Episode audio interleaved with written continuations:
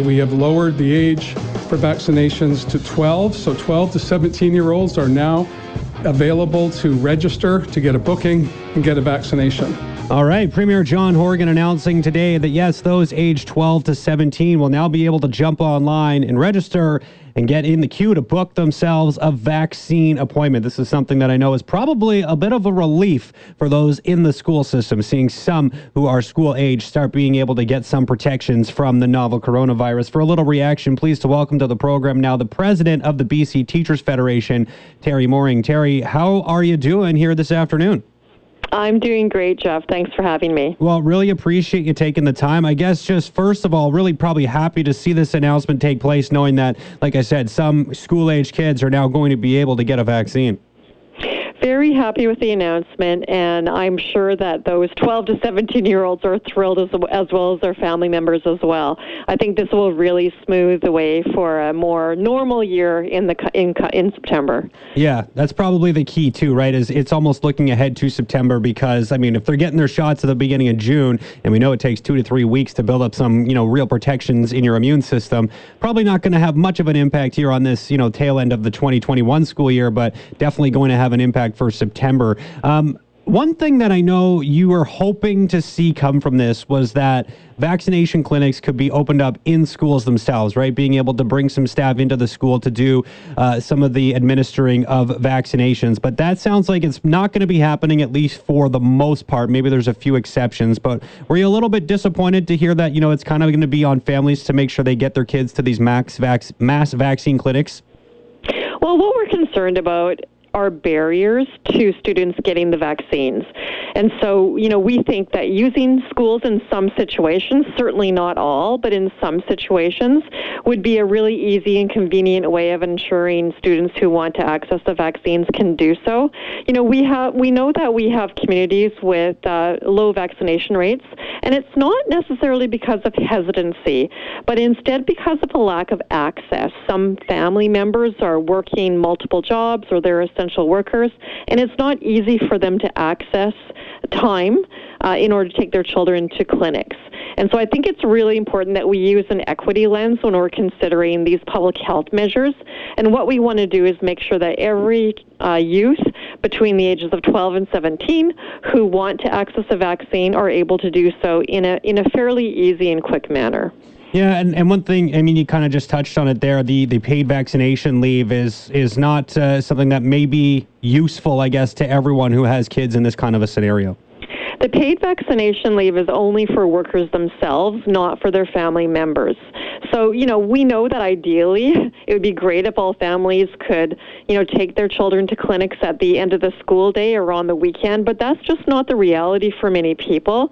And so, you know, what we've seen uh, as being quite successful are pop-up clinics in those communities that have low vaccination rates. We think that, you know, high schools of one thousand to two thousand students, especially in areas that are hard hit by the by the virus, in areas like Surrey, um, you know, these clinics could be established in schools, and students could could go and access their vaccine, not have to leave school or miss half a day of school or what have you. You know, get their vaccine, go back to class, um, and you know that we would see that as being very convenient for families. We're concerned that if you know if it's incumbent on all families to take their children to clinics, that um, you know we're going to lose a lot of children. Uh, Uh, due to the barriers that exist.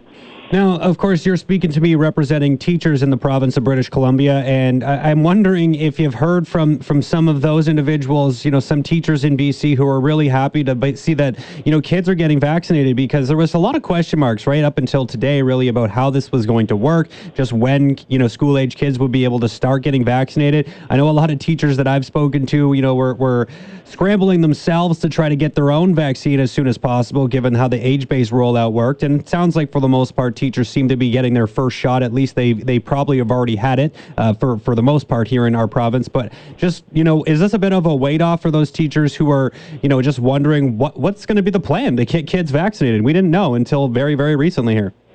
Absolutely, and so that contributed to a lot of, you know, sort of tension and stress around what September would look like.